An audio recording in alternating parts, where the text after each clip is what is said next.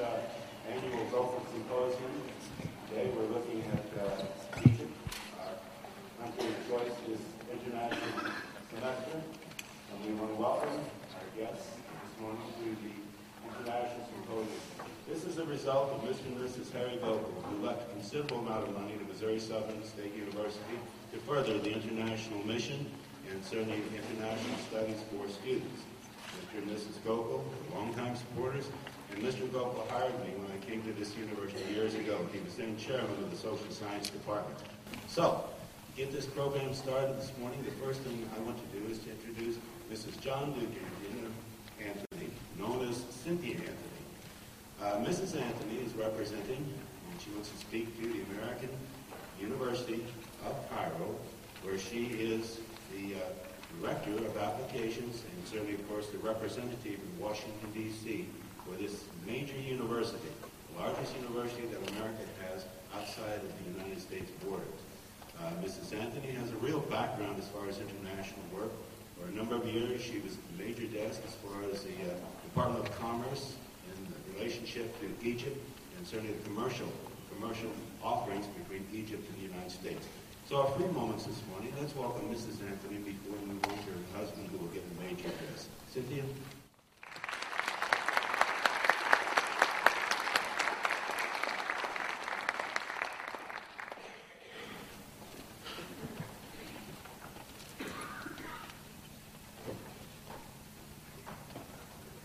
Thank you very much, Dr. Gubera. Conrad, appreciate that.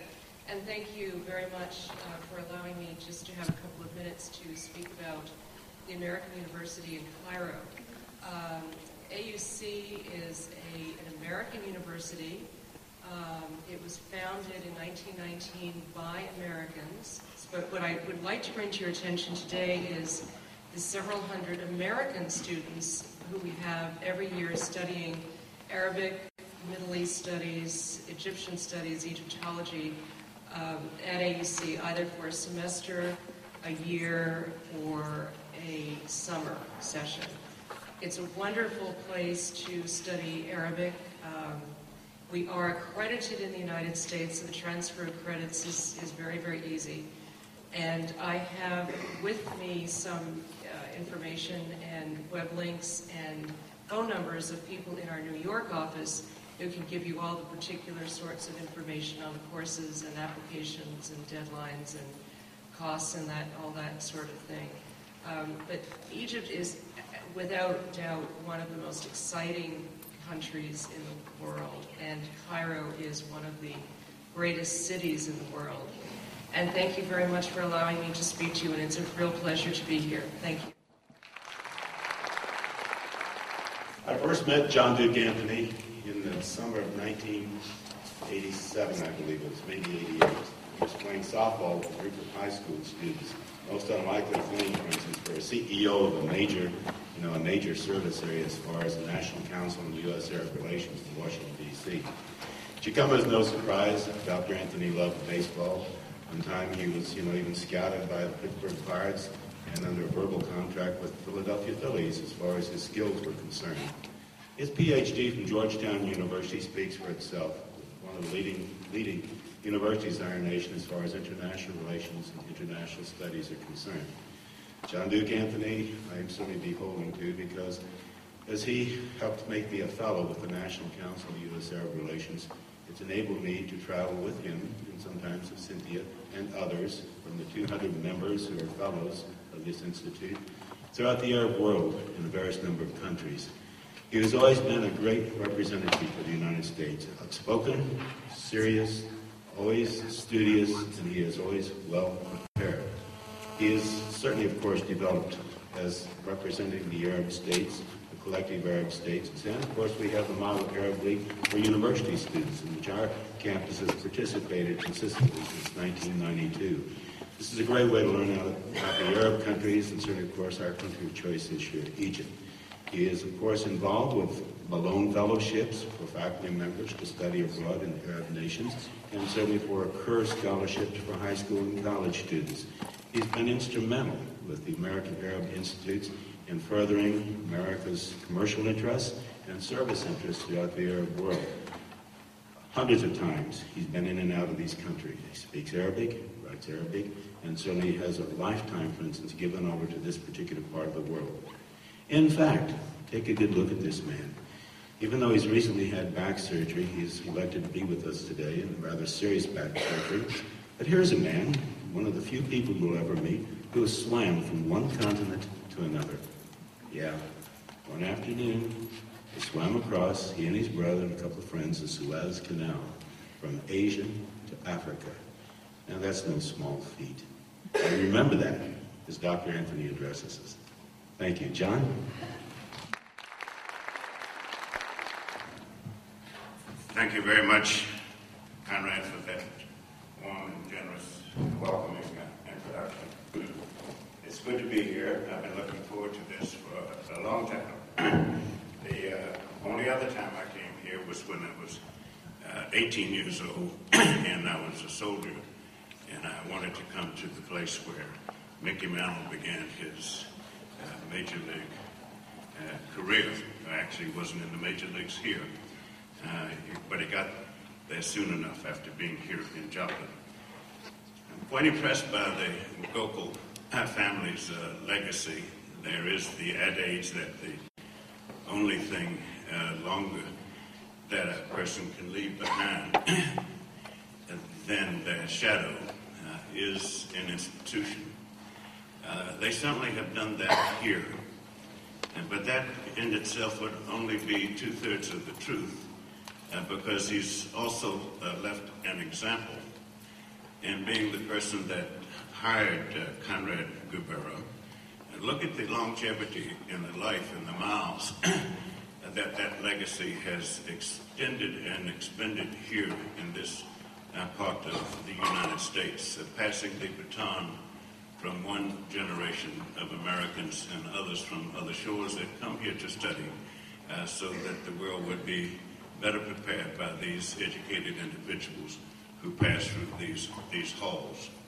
Uh, so it's not every university that has such leaders, such unsung heroes and heroines, or such programs and institutions or examples with regard to the kinds of programs and projects and events and activities to which Dr. Gubera uh, mentioned in passing, with which he and his fellow faculty, he and his students, he and the administration here, he and the alumni here have been involved ever since uh, his presence here going on four decades ago.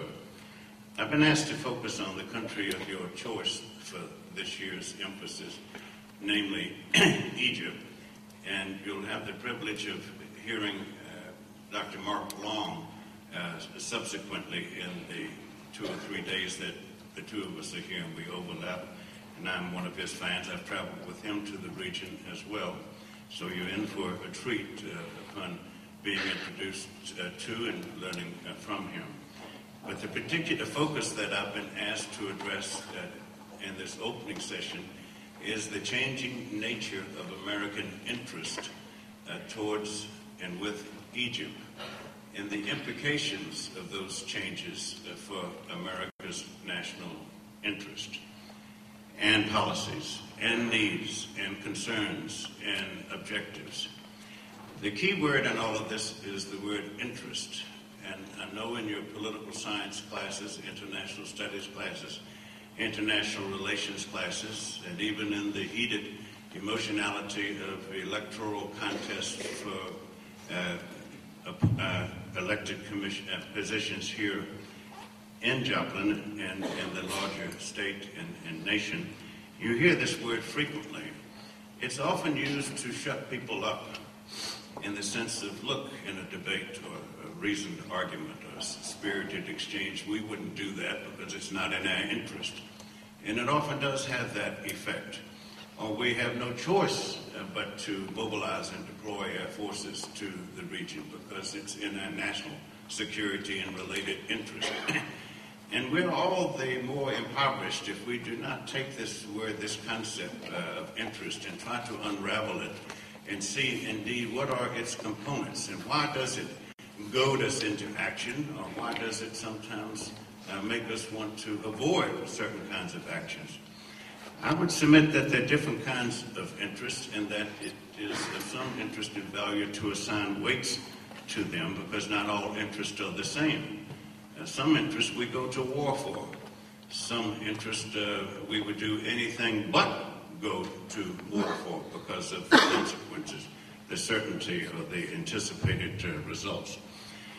I would suggest that in the case of America's relationship with Egypt, as with most other countries, and certainly many of the so-called less developed countries of the world, and their numbers are in the range of 140 out of the 193 members of the United uh, Nations there, uh, that there are some six different categories of interest that we have with Egypt, and by extension with many other countries and they are in descending order of value.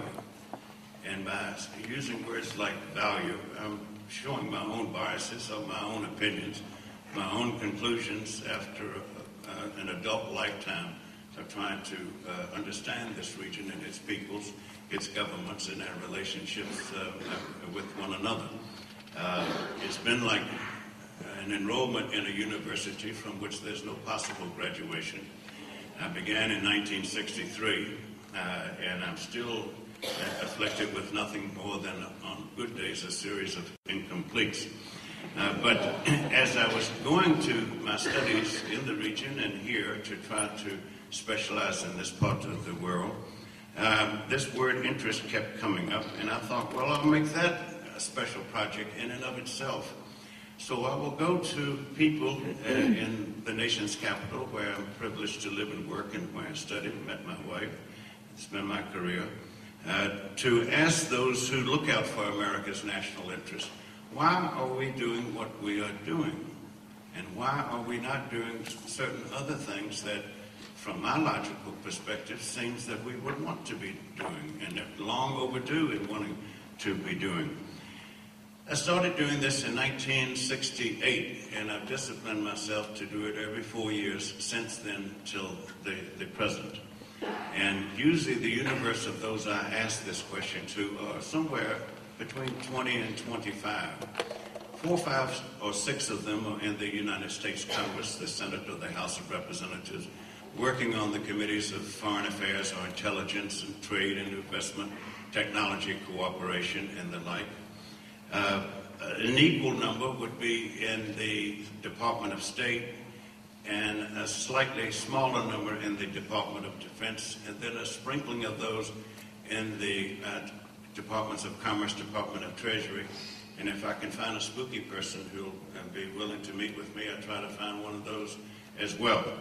And so what I'm sharing with you is their answering of this uh, multifaceted question of our interest in Egypt. And it's served me well ever since then to realize that, as I said, not all interests are the same and they need to be discussed, examined, researched, uh, and debated uh, in terms of their, their content. I will list them very quickly in the descending order of their weight and gravity, and then I'll come back and focus on several of them that deserve more attention than what passes for informed thought or established thinking or so-called conventional wisdom would have us Americans and others believe. they are in this order from one to six, an overarching uh, category of strategic interest, followed by economic interest, followed by political interest, followed by commercial interest, followed by defense cooperation interest. And you're forgiven if you're uh, saying, when the hell is he going to get around to talking about democracy? And uh, human rights and civil rights and civil society and non-governmental organizations and the like. They happen to be in the sixth category. Now, this is bad news for many who would have them be in the first category. But I'm trying to be as honest and frank and forthright uh, as I can, and you deserve nothing less than that. Coming back to the sixth of them now, the strategic ones are oftentimes so obvious that we forget about them, like the nose on our face. Uh, there, we uh, know it's there, and, and we go on about other things than worrying about the nose on our face. But these strategic ones have at least the following half dozen components. Many of them are grouped around trying to avoid war, prevent war, or end war. And the other side of the coin is to prolong peace and tranquility and uh, a setting where people can plan efficiently, can plan effectively, uh, can anticipate, uh, can predict. They're not caught off guard. None of us want to be in a situation where we cannot plan and anticipate and predict and, and have a productive, effective, meaningful, fulfilling, and successful life if, if, if, if, if at all possible. So the wars and peaces uh, that have afflicted this region and characterized this region are higher than anything else that I might have to offer. And that is as obvious as can be, but there are particular things that have happened uh, that have brought about the wars that have occurred and have prolonged the peaces uh, that have also occurred. In this particular region, it's the one part of the planet that we Americans, along with their friends, along with their partners, along with their allies, along with the willing, along with the billing, uh, have uh, agreed to mobilize and deploy with us and to send more troops uh, to this part of the planet than any other place in the world in the last quarter of a century, have killed more people than any other place in the world over the last uh, quarter of a century, have spent more taxpayers' dollars uh, in the last quarter of a century than we have spent in any other corner of the planet than uh, the United States itself. Uh, having, uh, in this regard, obviously not gotten matters straight or not understood it uh, well enough, or our knowledge being imperfect, or our skills being something less than fully uh, competent and, and requisite uh, to the, the needs. What has brought these about? Four of them have been Arab-Israeli conflicts, wars between uh, that Egypt has uh, taken part in all of the major Arab-Israeli wars, with the exception of the summer of 2006 when the Israelis yet again invaded uh, Lebanon, or in the end of 2008 and into 2009, right up until two days before the inaugural uh, address of uh, President, newly elected President Barack Obama, the Israeli invasion into, into Gaza. So Egypt has been front and center of all of these. Now, what has brought about some of these wars in addition to or in, in relationship to the Arab-Israeli conflict have been the following. The Suez Canal. The Suez Canal has been shut twice uh, since its uh, opening in 1869. The first time was with the Israeli plus the French and the British. Three countries invaded Egypt in the autumn of 1956. When they say timing can uh, make or break a success or failure in politics, uh, the three of them chose the week of America's national elections in the autumn of 1956 when Eisenhower was running for his, his second term of office. That same week, by the way, the same uh, uh, constellation of days was when the Soviet Union rolled its tanks into downtown Budapest to crush an uprising uh, in uh, Central uh, Europe. So the Suez Canal has figured in this twice. That closure was for less than one year, but it clouded the French economy and to a significant extent the British economy as well. The second time uh, was in June 1967 again with the uh, last of the Egyptian-Israeli wars, where the canal stayed shut for eight years. And what this did to international commerce and traffic and maritime and naval uh, uh, goods and trades and mobilization and dispatching of forces from west to east and east to west uh, it, it is self-evident in terms of Egypt being at the fulcrum of that. Of course, during the Iraqi invasion of Kuwait, uh, August the 2nd, 1990, ultimately some 732 oil wells were set afire. And this uh, was a big catalyst uh, for the mobilization and deployment of the United States, along with Egypt. Most Americans are not aware that Egypt ships fought alongside Americans and the soldiers and women and men of 33 other nations to reverse Iraq's aggression and to restore national sovereignty, political independence, and territorial integrity uh, to Kuwait. So you have a, a feeling uh, here of what uh, constitutes strategic interest and how Egypt has played into them. On the economic side, it's less and more than one might imagine. It's certainly less than that of the energy-rich, oil-producing countries of Kuwait, Bahrain, Qatar, the United Arab Emirates, Oman, Saudi, Saudi Arabia, and Libya as well, uh, on top of which we also have Syria to a degree and uh, Iraq as well as Algeria.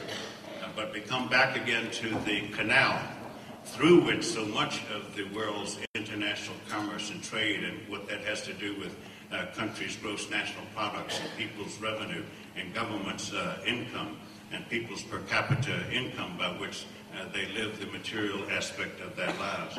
Egypt is also central in, in these uh, aspects of America's uh, interests.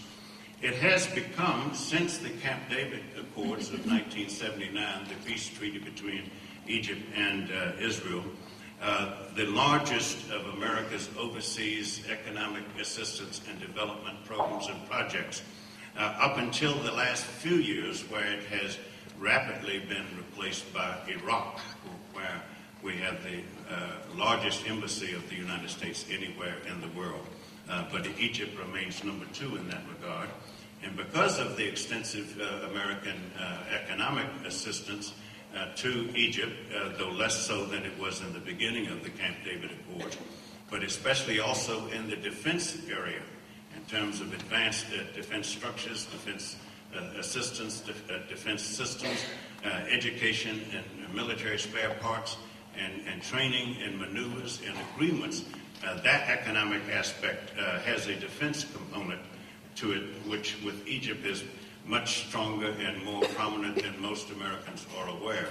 Indeed, for more years than we have not, we have held annually, or biannually rather, something called the Bright Star exercises, where American armed forces, men and women, and personnel have exercised in Egypt under various contingencies and scenarios in wargaming and, and simulation uh, for uh, hopefully there not being a need for another uh, mobilization and deployment comparable to the three that have taken in the last quarter of a century there uh, thus far. Now, the benefits of that uh, I've yet to read in any of um, America's uh, mainstream media, in the sense that Egyptian armed forces, armed personnel have trained with thousands of American armed forces and trained personnel. And the cumulative benefits uh, of, and rewards of those 30 years of an usness between American uh, defense personnel and Egyptian defense personnel have largely been on parade for the last nine months. You, as you have seen a degree of military restraint in response to the demonstrations and protests in Cairo uh, that no one would have predicted uh, prior to that aspect of our relationship occurring. The third descending order category of interest uh, has to do with a set of political interest. And here one needs to be very careful of focusing on the foreign policy aspects of the political interest, not the domestic uh, uh, dynamics of it. If you're listening to or respecting and appreciating an Egyptian perspective. Here we're talking about the golden rule of do not do unto others that which you would not have others do unto you. And it is a given that Americans would not countenance Egyptians having a full court press uh, play inside of the United States to try to woo or win over Americans to Egyptian principles or ethical uh, concepts and, and, and values. Uh, but the other side of the coin is where the rub is, in the sense that the United States has had a tendency, a proclivity, for more than half a century to interfere in the domestic affairs of other uh, uh, people's uh, business. And Egypt would be a case in point there. Right at the present and in the past, and likely to continue for some time yet to come. And that is a source of major tension uh, between the two of us. But on the foreign policy aspect, it has been because Egypt has the Arab world's long, largest army, the most battle-tested, the most experienced uh, engage, engagement in war uh, with uh, Israel, and its relationship with the American aerospace and defense sector, and the understandings and the undertakings and the agreements and the arms purchases uh, that I've alluded to uh, make the political aspect uh, as problematic as any that we have. On the commercial side, less than one might think. And this is where, indeed, America's interests have changed over the last uh, several decades. It used to be when I first went to Washington, thinking I would like to have a career in foreign service or international affairs, it used to be that commerce and uh, economics were all wrapped in together, having to do with trade and banking and investment uh, and patents and copyrights and trademarks and things of that nature. That's no longer the case. It's not been the case since the middle 1970s. In the mid 1970s, when you had the last Arab oil embargo, uh, these two functions were separated in terms of different categories of interest. So the American economic interest since then has been simple and straightforward, sheer access to the region's resources, and particularly its hydrocarbon fuels, its oil and gas resources, upon which all economies in the world run, rich and poor, old and new, uh, and small and, and, and newly uh, emerging. So it's not just uh, the industrialized economies of the West or the, the United States. So th- this aspect of commerce being taken out, why? In order to lower the oil import bill, the gas import bill. It is in our national interest to export as much as we can of value in terms of goods and services in order to lower that humongous uh, energy uh, import uh, bill. So that is why commerce was separated out and comes right after the political ones as number four. The fifth one is the defense cooperation. Now that, in many people's minds, uh, is number one. Indeed, uh, when I began this research, it was number one in my mind, except the real policymakers disabused me of that notion.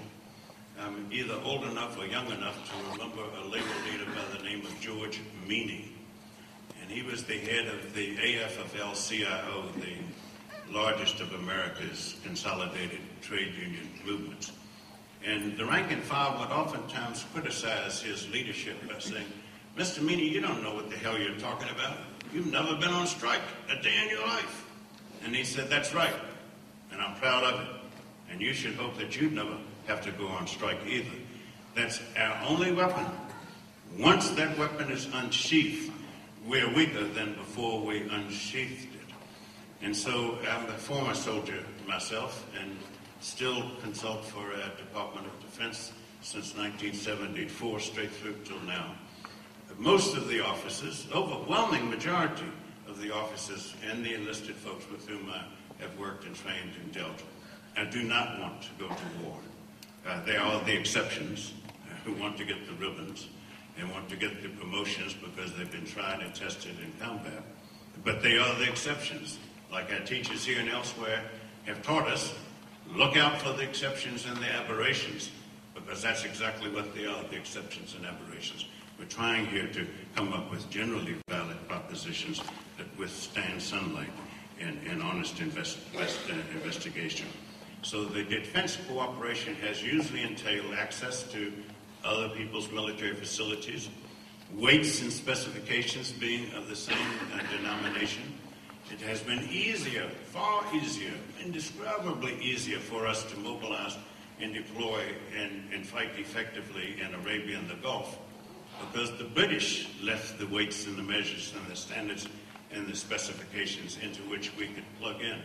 It would not have been nearly as easy had we tried to do something like that in Arab North Africa, where the overlay of the French and the British, and to a lesser degree the Italians, has had that particular impact.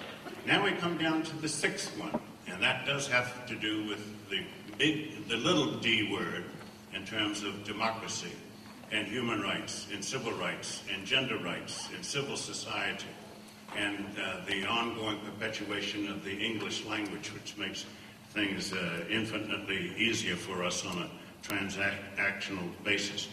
But you have Egypt here at the forefront, at the tip of the spear in various ways, but not always here. Ponder the following, that one out of three of all Arabs on earth is an Egyptian. There are 22 Arab countries, 28 Middle Eastern countries, 57 Islamic countries, but that one out of three of all Arabs is an Egyptian is in a reality, a stubborn fact of reality that has its own uh, implications. Uh, not surprisingly, those large numbers have produced extraordinary intellects over the years in arts and letters. Naguib Mahfouz, having won the uh, Nobel Prize for, for Literature, and the bulk of whose books have been published by American University in Cairo uh, Press in Cairo. Well, the great Egyptian woman singer Umm Kulthum. Uh, when I first uh, went to Egypt in 1963, I got to listen to this extraordinary woman who was a taskmaster. Uh, a friend of mine was a, a drummer, one of many drummers in her backup orchestra. And he said that she made them practice five days a week, six hours on those five days a week for the concert that she would give regularly year round on usually on Friday or, or, or Thursday nights uh, throughout uh, Egypt and listened to throughout the Arab world. In terms of international law, with regard to your studies here in political science and your study abroad programs here, the largest vote getter in the last three years to the International Law Commission, which codifies, and tries to codify international law for coming generations, was an Egyptian. His name is Hussein Hassouna who happens to also be a holder of a PhD, former ambassador to Morocco and to Yugoslavia, as well as the League of Arab States ambassador to the United States. And it is the League of Arab States to which uh, Conrad uh, Gubera made reference uh, regarding uh, your university's 19 consecutive years of participating in this project where young people, 17 through 23, 24, roughly in that age range, who are, who are nervous, who are, are ill at ease behind a microphone, who never want to be called upon to speak in front of the class, or who would beg Miss Jones, don't make me give that report. I'll do anything to stay after school, mow your lawn, but please don't make me speak in front of my classmates. Within uh, two days, you can have that 17, 18 year old boy or girl, young woman, young man, uh, full of confidence, dancing out there at the end of the rainbow there, of realizing how to string together nouns and verbs with conviction, with compassion, with, uh, with commitment, in competition uh, with others. That particular program uh, instills discipline, instills organization. It shows people and it gives them direct first-hand experience into how to run a meeting and how to disagree with others admirably and, and, and with dignity and how to learn to win with charity and, and dignity and lose with charity and dignity, realizing that another day, another chance uh, may, may come to pass.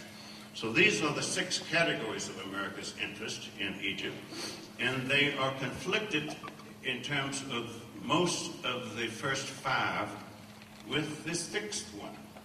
And the sixth one is the one that is a result of who and what we are as a people in terms of our own ideas, our own ideals, and what it is that from our forebearers, our foremothers and forefathers, we cherish and hold dear and are willing to die for it, to go to war in order to preserve.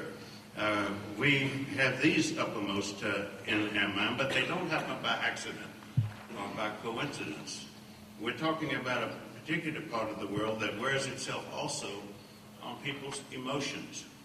Here, for example, is the place where in terms of human recorded uh, history, where the first uh, child cried, the first people died, one I liked rather much, the first lovers sighed uh, there, and in terms of it also being geographically the intersection of three uh, continents, Africa, Asia, and Europe, and uh, Dr. Gubera surprised me by making reference that yes, I, I was able to swim from one to, to another uh, there back in 1963. This is also the anvil of antiquity, the source of sunshine on the classical world. And given uh, the birthplace of Judaism, Christianity, and Islam, the culture of civilization, the cradle of, of culture as we in, in, the, in the West know it, making the region on some days seeming to be the traffic jam of the devout in terms of being the epicenter of prayer and pilgrimage, of faith and spiritual devotion uh, for fully half of humanity. I was asked to speak for 20 minutes. That's 20 minutes. Thank you.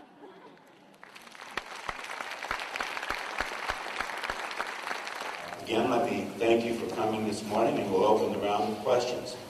If you have a question, please come down to the microphone and certainly address it so that we can hear it better the rest of the community hear it as far as uh, you know, our gathering here can also hear it.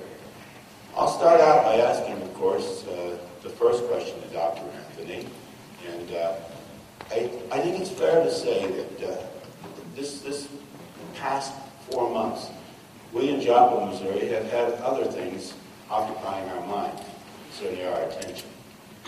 And, you know, we have, have worked hard to overcome what the disaster nature brought to us as far as last May is concerned.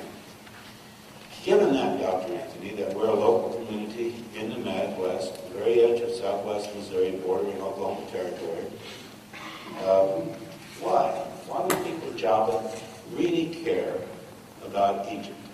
Certainly what's happening in Egypt as far as right now, contemporary time, regarding the elections and, and the new government and, and whether Egypt will become democratic or not. Well, it's a good question and a timely one. It could hardly be more relevant. The answer to your question would take uh, various uh, components, but uh, I'm proceeding with an assumption here that most in the audience, from before they were six years old, they knew that there was a place called Egypt in the world. 212 countries in the world, 193 of the United Nations.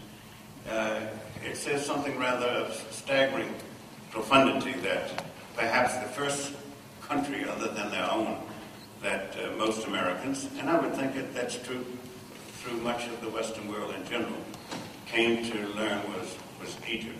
And certainly in my case, it was, even if it was only limited to them mummies, them tombs. That, that's a phrase out of Catcher in the Rye, a dialogue between Holden Caulfield and his buddy. You know about Egypt, don't you? Yeah. What do you know about Egypt? Them mummies, them tombs. So we knew about them mummies and them tombs. We knew about the Sphinx and the Nile and the pyramids, and that perhaps was about it. Uh, but uh, being um, in the West, and most in the West are from the three Abrahamic religions of Judaism, Christianity, and Islam. Uh, Egypt has been part and parcel, uh, aligned at the hip uh, of all three of these faiths um, from the beginning until the present. And um, there is a Christian minority in Egypt, the Coptic community, some 10%. And they struggle as a minority, as minorities the world over struggle for their rights and security and a life of peace and prosperity, if at all possible, uh, when they are not in the majority, not fully calling the shots. So for Americans looking to see uh, how Muslims and Christians uh, in the larger number of Arab countries, the Middle East and the Islamic world, are going to work out yet another modus operandi, a way to live together, coexist together, and be part of an usness together as opposed to we and they, or those and them. Uh, much rides on the answer to your question as it, Egyptians are focused towards having a new constitution uh, with a new Bill of Rights and a new uh, rule book or playbook by which all the citizens of Egypt would be expected to abide by and to derive the benefits from, as well as shoulder the responsibilities uh, for. Now, so far, the, the level of bloodshed has been surprisingly minimal compared to what one would have had reason to believe uh, beforehand. So that has been encouraging. Will it remain? Uh, no one can answer that from here. Uh, secondly, what if uh, an extremist or militant faction uh, were to come to power or to sway? Uh, would that mean the end of the world? What would be the American response when the first new Egyptian Minister of Justice, who studied the Sharia and knows it inside out, looks backwards and forward, were to show up on a formal visit to the United States? Would the uh, Attorney General of the United States be as comfortable or try to find a way to wiggle out having to receive uh, her or him at Dulles International Airport or JFK International uh, Airport here. Uh, what does it have to do with uh, freedom of expression? What does it have to do with uh, pluralism of political party systems? There are some, there are more than four dozen political parties that have uh, registered to run for the elections coming up in the next few months. The, the elections will be staggered. The first ones will be starting next month and going till January uh, the 20th, I believe, uh, for the lower house. And they will be staggered. And you might ask, well, why don't they have them all on the same day? There's a reason for staggering the elections that's coming into the region that is uh, interesting to behold and, and study. And then after that will be additional elections for the upper house, uh, for the uh, Senate. And then after those two elections, there will be a commission that has six months to come up with this new constitution. No doubt, uh, Conrad, we will be uh, studying it word by word, line by line, in terms of is this progressive, is this liberal, is this more modernizing, is this freedom and, and franchising, or is it curtailing, is it backpedaling? Um, I have a feeling it will be the former, uh, far more so than the latter, but that again remains to be seen. And also because Egypt has been a leader in the Arab world more than it has not for most of the last century. Uh, all of the other Arab countries will understandably be looking at what Egypt does and what it does not, for cues, for lessons, for examples that perhaps they wish to award or perhaps uh, wish to emulate. It's at least all of those things, Conrad, uh, if not many, many more in addition to those. Well, That's a lot of an answer. Great question. Questions? Questions? Someone must surely have a question. Earl, can you say it loud enough? I know you've got a little bit of confidence. I'll repeat it for you. Dr. Anthony, why do you think the current civil war in Yemen is going to happen? Arab War. The civil war in Yemen.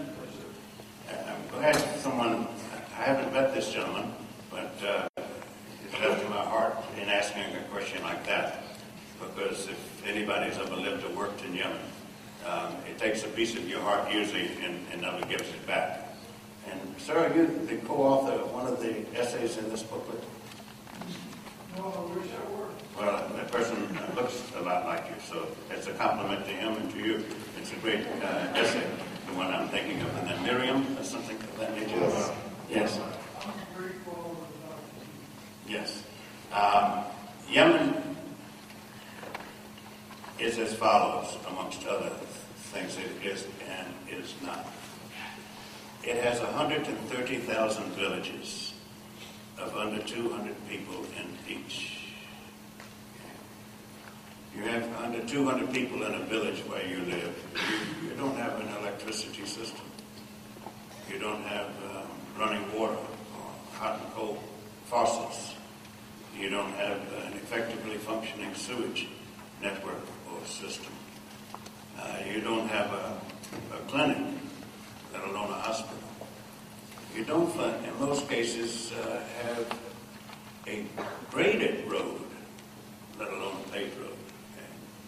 So this is a country that is vast, 27 million people, characterized, as I just did, in terms of geography and territory and institutions. Uh, it's as poor as can be. It is the poorest of all of the Eastern Arab countries. Its poverty is uh, howling poverty, massive and pervasive from one end to the next. And yet it's an extraordinarily productive people historically. In the northwest of the country, they're extraordinary. They're a nation of builders, especially out of stone, and seldom with masonry. Uh, that's their fine a craft uh, that stonemasons have begun. And then in the south and southeast, they are the paragons of mud brick architecture, which is still in vogue in three or four American states, southern Colorado, Arizona, uh, New Mexico, parts of West Texas, and southern uh, California. Um, skyscrapers came out of Yemen, and I've been to them a number of times. 10, 12, 13 stories, not a piece of metal in, in any of the floors, still functioning as they were 600 years ago. Um, people have a big space in their heart for the Yemenis because they are so renowned as hard workers and creators.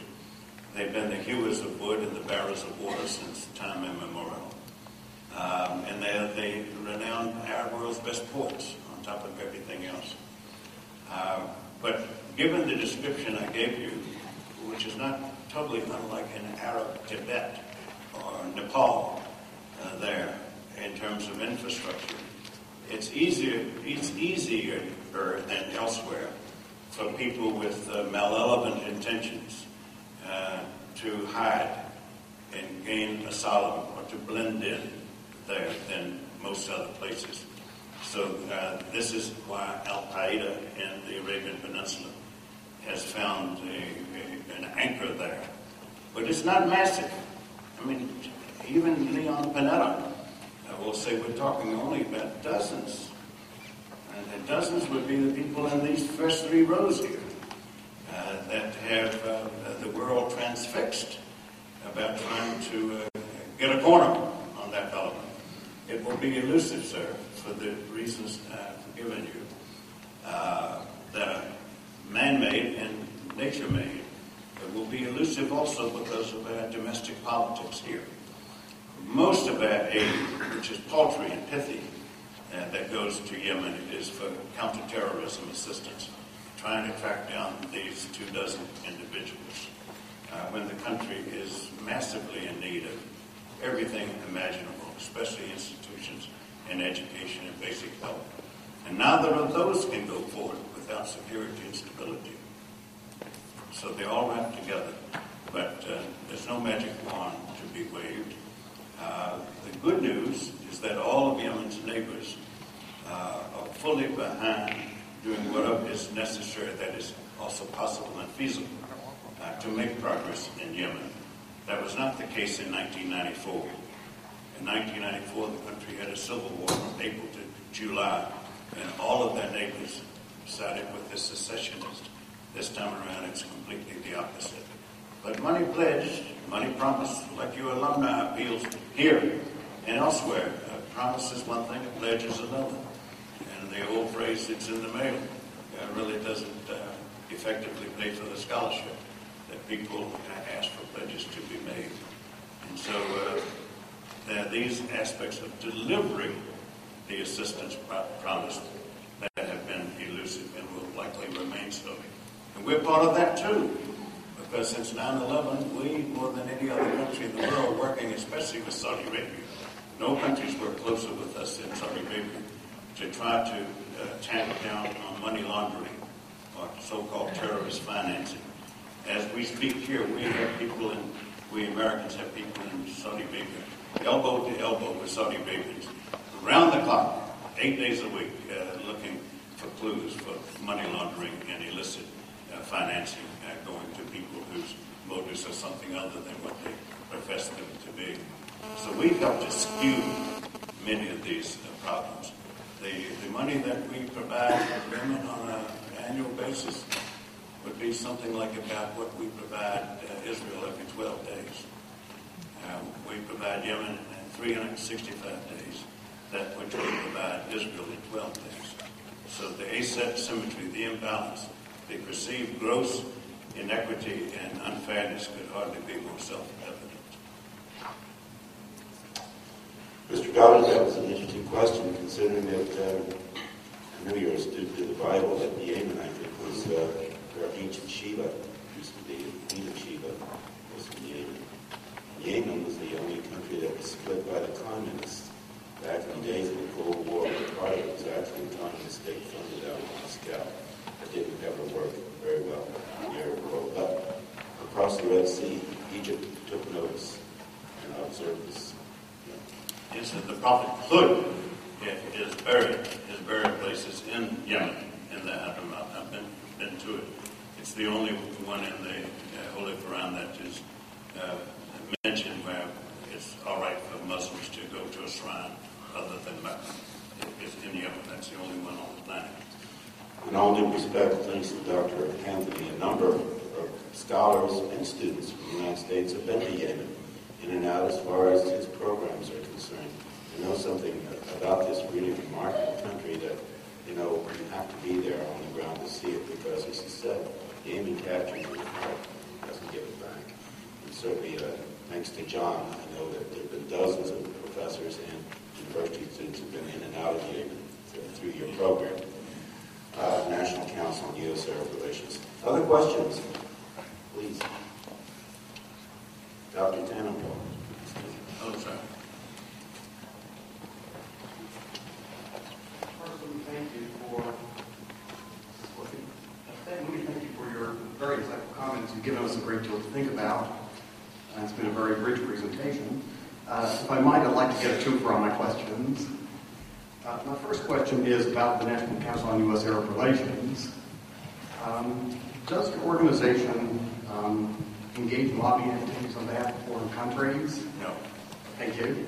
And uh, if you might, could you tell us uh, briefly about uh, the Council's leading financial support of sponsors? Yes. And, and let me ask my second question, then you can all take my seat. Um, my second question relates to the substance of what you're speaking about. Um, is it reasonable to expect Egypt uh, to develop a Western-style liberal democracy, uh, or would it make more sense to expect Egypt to take a more uniquely Egyptian or perhaps Islamic road to democracy? Yes, um, as to the second part of your first question, uh, we have uh, more than 60 um, uh, corporate supporters. Uh, they are what you would call Fortune 100 companies there. I have one or two annual reviews of the booklets that I brought with me. They all listed there uh, using the language of the old Watergate Nixon era.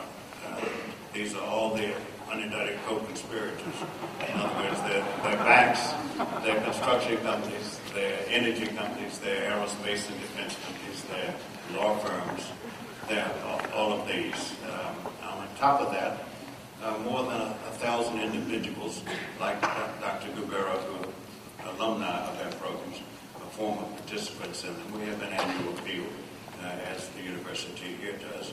So we're the beneficiary of that. We've never taken any money from the United States government uh, because of the strings that come with it and the, uh, the rather arduous uh, uh, reporting requirements on the lobbying thing. We could lobby, and there are many people that say, why don't you lobby? Because we could. And the law says that you, we could lobby up to one-fifth of that personnel doing nothing about that one-fifth of the human hours in a week uh, within the office that are devoted to that. And or one-fifth of our budget go to that. We don't do any of it. We've never done it from the beginning. And we're not, not inclined to do so. Um, on the Egyptian um, political reengineering uh, experiment, uh, might it have a liberal dose of Western democratic values and ideals and principles? infused in it, or might it have a more local variant, including um, an Islamic variant? Uh, the, uh, one can say the answer is, yes, it's both. Um, in the sense, and, and, it's not a zero-sum game. It's not mutually exclusive. You can have some of each, uh, just as our uh, country's founding documents and the philosophers uh, who left a lasting imprint, they did not come from Joplin or, or from Springfield alone. I mean, they came from all over. So likewise, Egypt's um, have in the past come from hither and yon, and are almost bound to do so uh, yet again. Um, there are some aspects on the Islamic side that are bothersome to uh, Westerners uh, without necessarily conducting the diligent research. Uh, but one in terms of inheritance, the law of personal status and inheritance. Uh, Muslim women in law have had far more liberal, gen- generous, and beneficial rights and privileges uh, than Western women anywhere have yet to acquire terms of what they are uh, able by law to claim and inherit from their deceased uh, parents. Uh, We've got a long ways to go before we can get to be, that's just one example. Um, There are many examples that people do not um, find attractive in Islamic law, just as in Western law. There are many things that people who are Confucians, who are Buddhists, who are Hindus, who are Sikhs, who are Taoists, who are Jains, and animists don't find um, uh, appealing uh, by their lights and by their standards of what, of what is, is appropriate. Uh, we all, in a way, live in a leaky boat. Uh, none of us live in an extension of nirvana. Uh, who amongst us is bereft of blemish? Raise your hand if you're devoid of defect or free of flaw. So uh, they will likely uh, draw from uh, whatever sources they find uh, deserve serious and favorable consideration as possibly helping to improve something. Time for one more question. Please.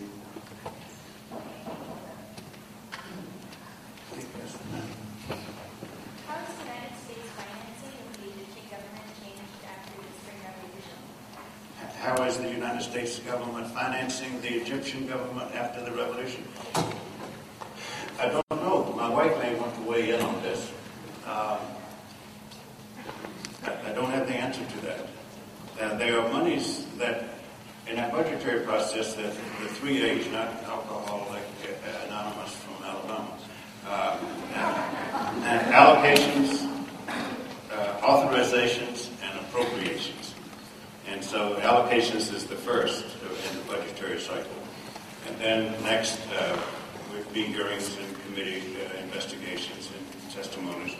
And then you will get uh, authorizations. That, in other words, if we have the money, yes, we, we, we will authorize that. But the hardest is the last one, and that's appropriations. And that's actually to, to find the money dedicated, put it aside, it is fully dedicated to this, that, and the other specified purpose. So the allocated monies would still be there from because it's been, what, nine months. Uh, a number of the authorized monies would be as well.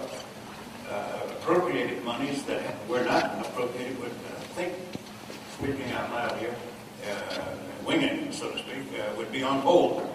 You find the bureaucratic response of saying, well, let's wait until the elections, they're coming up just three weeks from now. Let's wait and see what those results are. And, uh, if there's something untoward in them or charges of mass corruption, well, then we have every reason to, to sit on that money.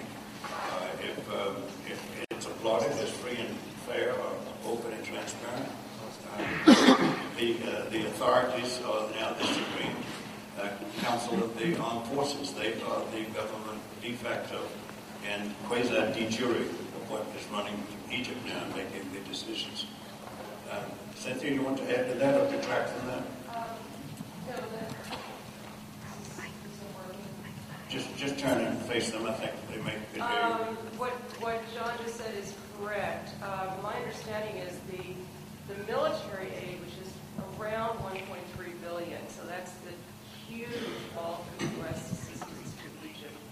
Um, that, my understanding is, um, continues pretty much as it was. Those uh, relationships that, that John and Dr. Anthony was talking about before the training exercises, Bright Star, the relationships between our military and the Egyptian military continue. Um, the economic assistance used to be just over $800 million. It's now down to $200 million. So it's, it's, it's crept way down in the last five or six years.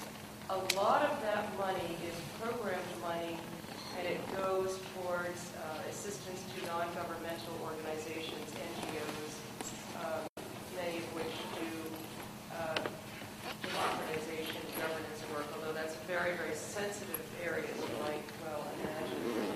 Um, The appropriations that John was referring to in Congress is very, again, a very politically sensitive issue. There is a move in the U.S. Congress among some to, to try to decrease, uh, because of the U.S. own budgetary difficulties, foreign assistance uh, in general. So that's, that's an ongoing chapter. But there's, there's really no, the State Department and USAID, U.S. Agency for International Development, face a a conundrum, really. Um, There are these incredible changes that happen in the Arab world, and there's really no more money to do anything with. We're, we're operating on, um, still for another few days, uh, fiscal year 2011 appropriations from Congress. On October 1st, we changed to fiscal year 2012. And that appropriations, foreign operations appropriations bill hasn't even been done yet for FY12. Um, So it's, it's really um, quite a great challenge. State Department has been trying to move some money around. And, um, you know, there are other countries, for instance, Tunisia, where the economic program is very small, there is an effort to try to provide some assistance there. And the money for that had to be taken out of the money for another part of the world. So um, there really isn't a, a great, huge amount of either amount of resources or change of resources not really been taking place since the end of January. Let me uh, thank you again for coming this morning, for the nature of your questions. I want you to think about possibly returning tonight for the full program, mentioning this to others. Uh, There's still much yet to be discussed. I'm so proud to bring Dr. Anthony and Dr. into this campus. And let us give him a round of applause